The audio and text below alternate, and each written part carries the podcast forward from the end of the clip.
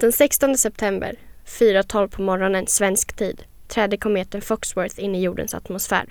Luften under den blir tio gånger varmare än solens yta. Allt i kometens väg kommer att förintas redan innan den slår ner utanför Afrikas nordvästra kust, i närheten av Kanarieöarna. Atmosfären kommer att brinna och himlen fyllas med ljus, starkare än något vi sett. Chockvågen når oss under tystnad, för den rör sig snabbare än ljudet. Ett par minuter efter nedslaget har haven förångats och bergen kokat. Fyra miljoner år av evolution plötsligt borta. Och det finns inget vi kan göra.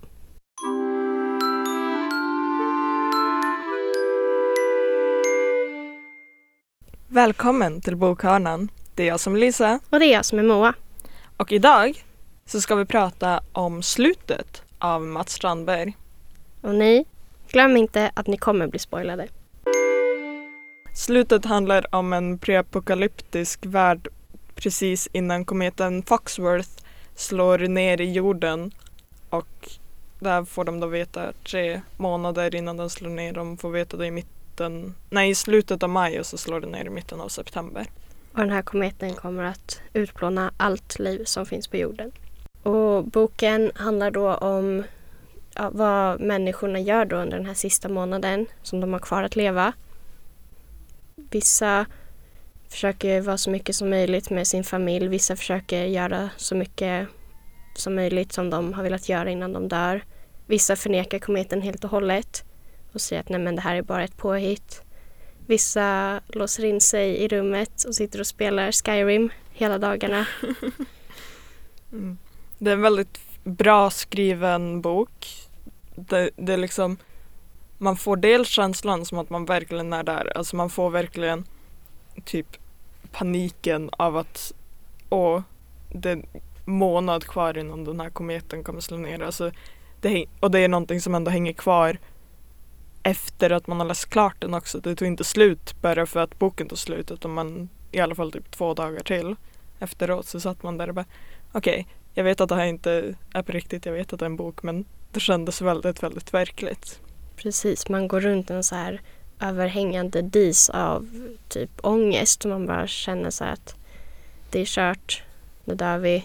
Och för mig var det också så att den var så himla bra skriven att jag tänkte att om jag inte läser den här tillräckligt fort så kommer kometen hinna slå ner och jag kommer inte få veta hur det slutar. Eller ja, det kommer jag ju veta för att den slår ner men jag kommer liksom inte hinna läsa klart den om jag inte läser den tillräckligt fort. Ja, man vet ju redan från början precis hur den kommer sluta. Alltså, jätte, alltså från första sidorna vet man ju hur den kommer sluta men den, är liksom, den fångar ju ändå upp en. Man vill fortfarande läsa liksom vad händer. Och man vill liksom veta hur, ja men vad gör alla, vad känner de och vad kommer de göra liksom. Vi får ju följa Simon som verkligen får den här sista månaden är ju hemsk för honom. Den sista, ja egentligen ända från maj då hans flickvän gör slut och ingenting blir som normalt. Nej precis, det är liksom inte nog med att kometen kommer och han vet att han kommer dö utan det är också så att verkligen allt som kan gå fel går fel och typ hela hans liv vänds upp och ner. Ja, speciellt där då Tilda där. Mm. Och Simon är den som blir anklagad för att ha mördat henne och förlorar i stort sett alla sina vänner på kuppen.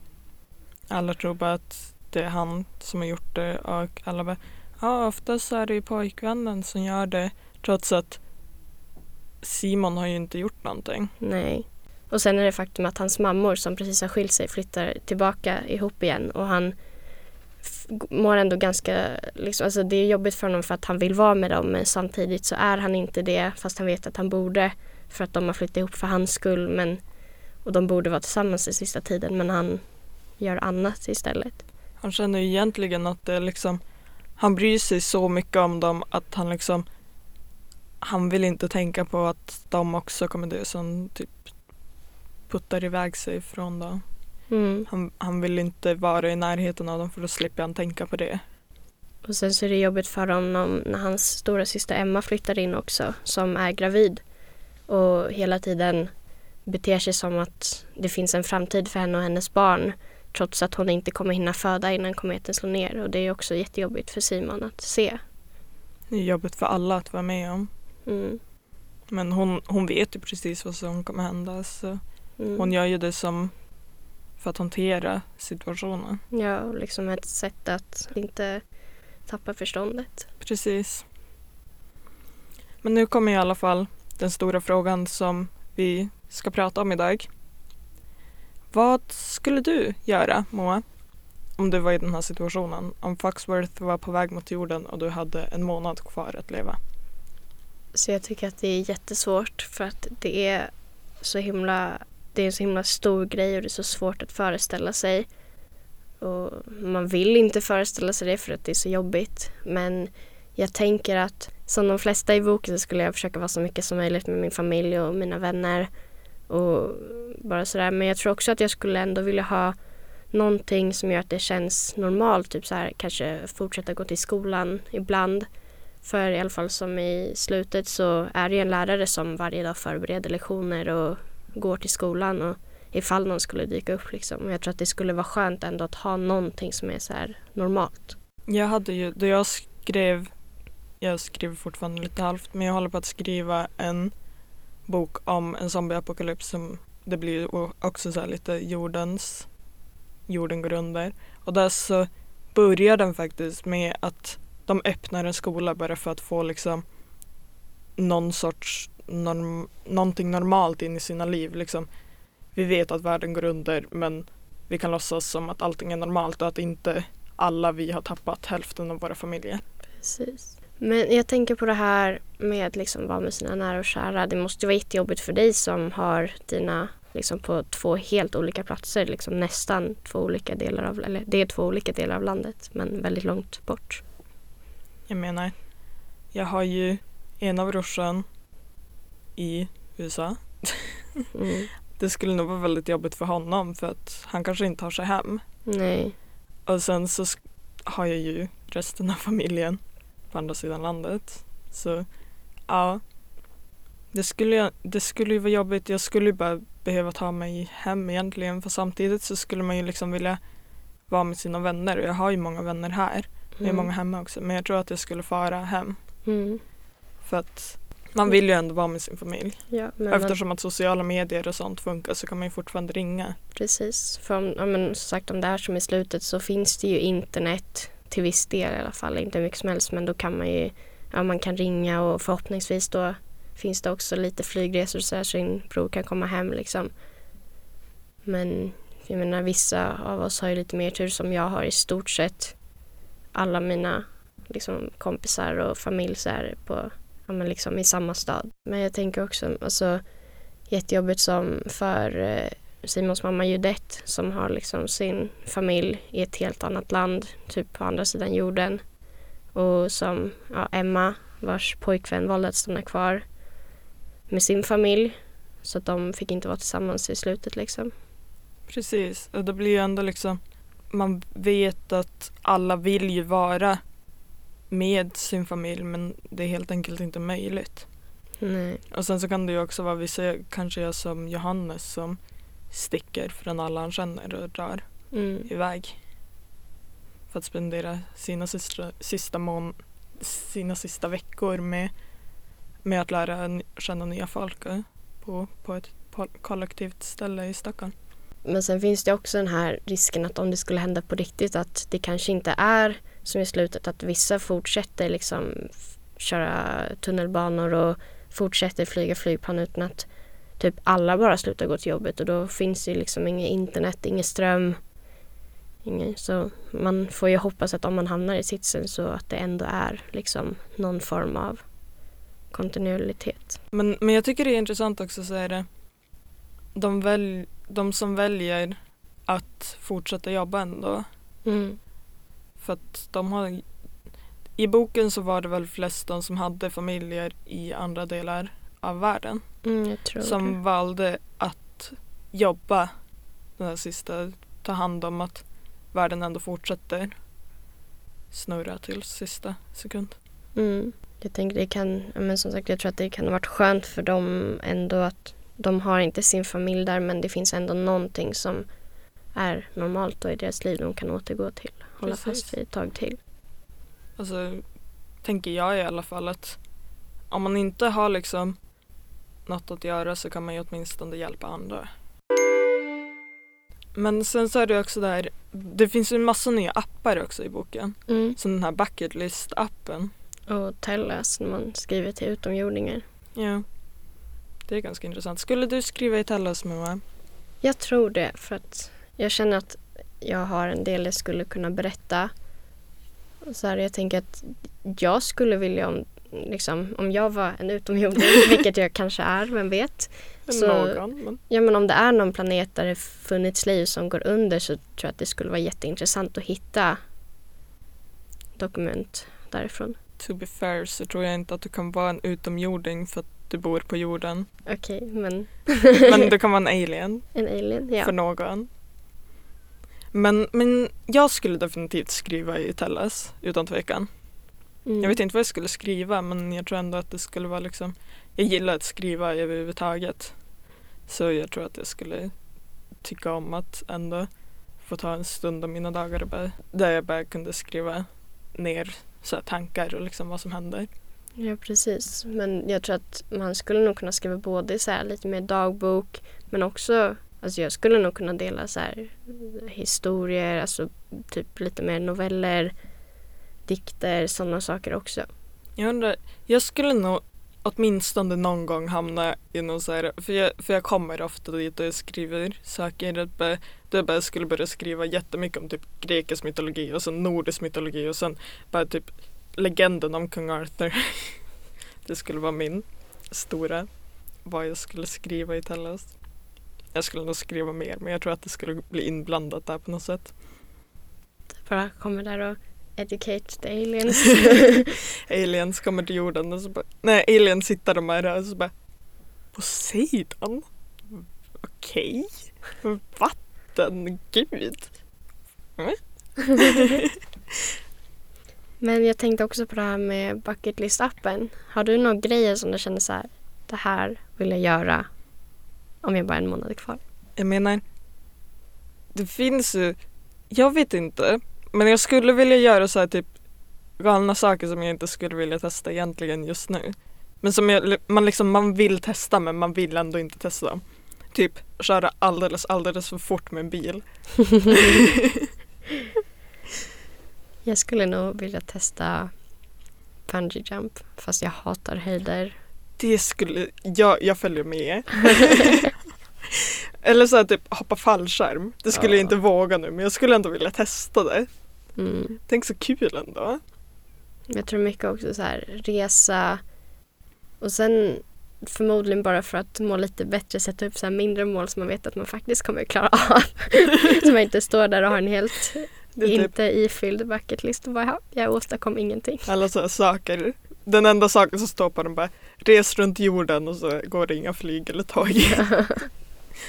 Får ta en båt. Men sen tror jag också att jag skulle ha någon så här sista stor typ middag eller sammankomst med så här släkt, vänner, familj liksom. För att bara säga hej då och liksom visa alla hur mycket jag älskar dem. Det låter ändå som en fin idé. Jag, jag skulle komma. Om jag inte var på andra sidan landet. Men det finns ju, alltså, det finns ju så mycket ändå som man vad, vad skulle man, liksom så här, normala saker som man ändå inte kanske har testat? Typ Lucindas syrra, Miranda hette hon så, Mm. som valde att hennes saker på listan var liksom göra en trerättersmiddag, fira julen tillgång. Alltså sådana, alltså simpla grejer som hon, som är liksom, alla får göra det någon gång men hon är ju typ tio. Mm. Och hon får aldrig testa det här egentligen så hon liksom sätter det på sin bucketlist och ser till att hon får göra det den här sista månaden. Mm. Vad skulle du ha för någon så här vardaglig sak som du aldrig har testat? Kanske äta tacos. Jag har sett dig äta tacos. Ja, som jag aldrig har testat. Men hon har ju firat jul. Okej, äta tacos en sista gång. Är det din stora, stora Nej. plan? Nej, men typ... eh, Åh, vilken svår fråga. Nu vart jag så här inriktad på mat bara för det, men jag tror inte att det skulle handla om mat egentligen. Gör en trerättersmiddag. Jag skulle ändå... Nej, det skulle jag inte. Jag skulle, in, jag skulle ändå vilja äta någon god mat men jag vet inte riktigt vad för någon mat. Nej, men typ kanske så här läsa om min absoluta favoritbok. Vilket ironiskt nog just nu är slutet. Men kanske inte jättebra om man... Använd den sista månaden för att läsa om din undergång. Var det inte så att de pratar ju om är det Mumintrollet Mm. som har en sån bok? Kometen kommer. Gör de inte nästan det där då? Läser de sin egna undergång fast Jo. utan att de visste att det skulle hända. Man kanske skulle göra det. Jag vet inte, jag skulle inte läsa om några böcker. Jag skulle läsa böcker. Jag har jättemånga böcker som jag vill läsa. Det, åh. Ja. Tänk alla böcker som man inte skulle hinna läsa. Jag skulle bara spendera hela månaden med att bara läsa bok efter bok. Köra ljudböcker och göra flera saker samtidigt. Men jag, jag fokuserar aldrig på ljudböcker när jag lyssnar om. Jag, kommer aldrig få, jag skulle aldrig få någon säga typ vad storyn är. Jag skulle vilja se en musikal. jag skulle, jag skulle fara, hopp, jag skulle hitta en massa personer och så skulle jag spela. Jag skulle skapa, alltså göra liksom hitta en massa musikpersoner som kan hjälpa mig att spela upp en musikal för alla. Tänk För det, det är ändå något som jag skulle vilja någon gång alltså, testa spela teater på en scen. Jag tänker bara påminna dig om att du har en månad på dig att göra allt det här. Jag vet. Men det är okej, jag kan redan alla låtar. Sen finns det också de här svårare frågorna. Liksom, vad gör man med typ alla brottslingar som sitter inne i fängelset? För att i slutet så var det liksom poliserna och vakterna slutade gå till jobbet så att det var ingen som tog hand om dem och de satt bara inlåsta och typ svalt ihjäl. Skulle man släppa ut dem? Alltså, jag tycker ju, det är en väldigt så här, eh, det är en jättesvår fråga. För att samtidigt som det finns ju mördare och saker i de här fängelserna som har gjort hemska saker och förtjänar sin tid. Och då kan man ju tycka att de förtjänar ju inte att få spendera sin sista tid med sin familj. Men samtidigt så är ju hälften av jordklotet har ju blivit, gått besök och det är jättemånga som har mördat folk som går fria. Mm. Och då kan man liksom vad, man kan ju inte göra något åt dem och de förtjänar de att gå fria. De får ju som gå fria för att polisen gör ju som inget åt dem. Kan inte göra något. Det tycker jag är lite kul då att så här, polisen när de fortsätter liksom, för några poliser finns ju kvar i alla fall då i Sverige då i boken. Så, men just det faktum att de väljer att liksom fokusera på att lösa ett mord som egentligen inte kommer att ha någon betydelse alls om en månad. Jag tycker ändå det är så här, det är spännande att se. Dels liksom att det visar att man faktiskt ändå bryr sig fortfarande. Men också att, men lite så att det är det de väljer att fokusera på också är ganska spännande. Grejen är ju också att de har ju inget liksom de har inte så mycket liksom hjälp att kunna lösa det. De har ju inte Nej. liksom rätt utrustning längre. De har ingen så här, heter de rättsläkare? De Mm. som kollar igenom döda kroppar för att se hur de dog. De har ju inget sånt heller, eller något sånt så det är ju bara och det här mordet, de som mest av allt genomsöker det, genomsöker, undersöker det är ju eh, Simon och Lucinda som känner att de vill ändå Dels för att Simon är ju anklagad för det här mordet som är mordet på hans ex-flickvän. Mm. Men han blir anklagad för det då han inte har gjort det. Och han kan inte bevisa att han inte har gjort det för han är den sista som har sett till det i livet. Och han var liksom, ingen vet, ingen var där med dem då han såg henne. Samtidigt är jag så glad ändå att liksom, han och Lucinda hittade varandra där för att då hade han någon kvar, för, ja, förutom sin familj då, men liksom att det ändå fanns någon där som han kunde vara med den sista tiden. Jag håller med. Och sen så är det också Jag tycker att det var liksom ändå bra att det fick honom att inse att han skulle spendera mer tid med sin familj. Mm. Istället för, han hade ju använt de senaste typ hela sommarlovet till den här första månaden, några veckor in. Att bara parta varenda kväll och Mm. Alltså göra vem vet vad, alltså hela tiden bara för att jag vet inte, testa. Ja, och lite så här, spelar ingen roll liksom. Precis. Han, han bryr sig inte om sin familj. Han hamnar i jättestora gräl med sina mammor. Mm. Sen tänkte jag också på Lucinda. Hon har ju cancer. Ja. Och så säger hon, eller hon skriver i Tellus att ja, på ett sätt är det skönt för att då får hon också veta hur det slutar liksom och det kommer inte fortsätta utan henne. Och jag tänker så här, hon, tyck, alltså hon skriver också så här, är det, liksom, är det dåligt av mig att tänka så här men på ett sätt så jag förstår henne.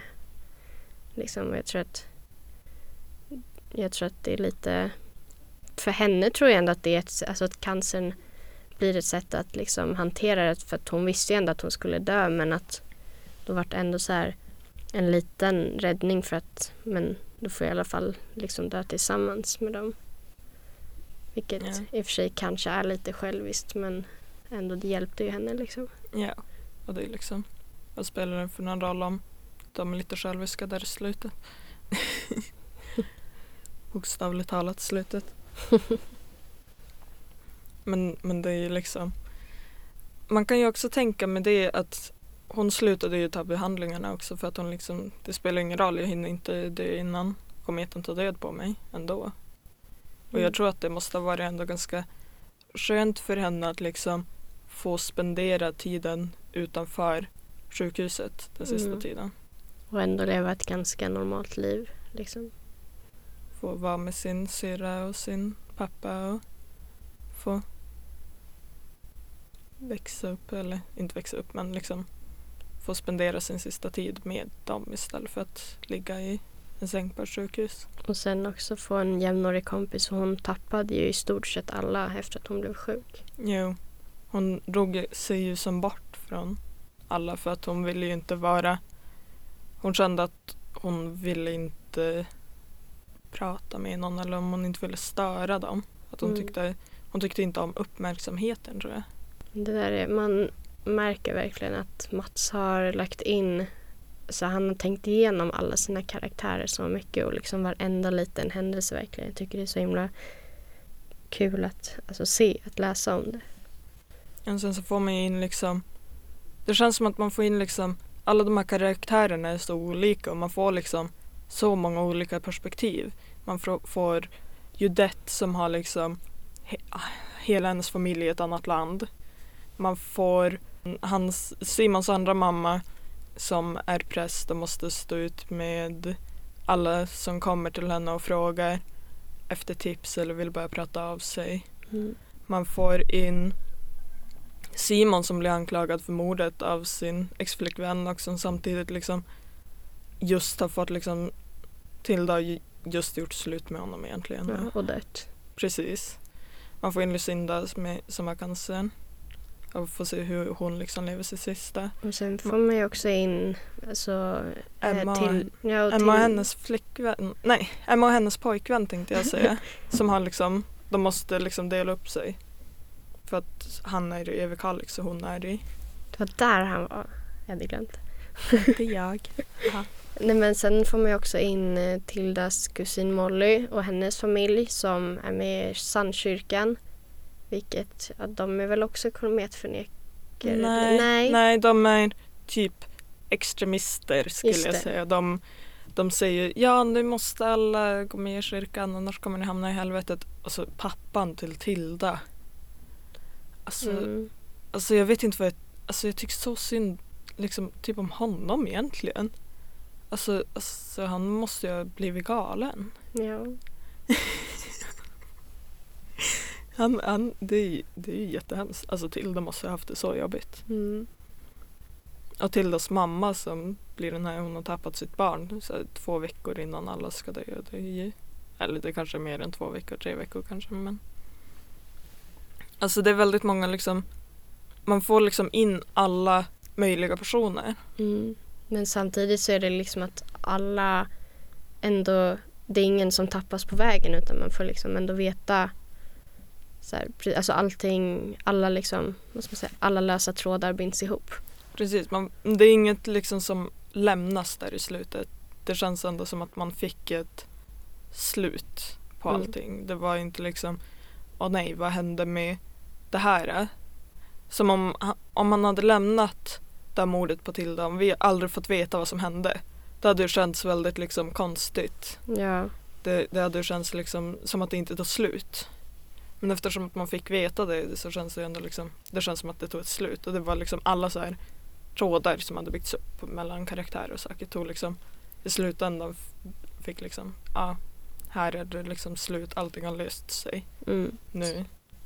Och det gjorde ju att den här sista stunden blev ändå liksom ganska fridfull liksom. Att de, och det var ändå, alltså slutet var så fridfullt för att Alltså det kändes lite som att det saknades någon mening. Liksom man ville nästan ha det här, ja och så kom den här vågen liksom.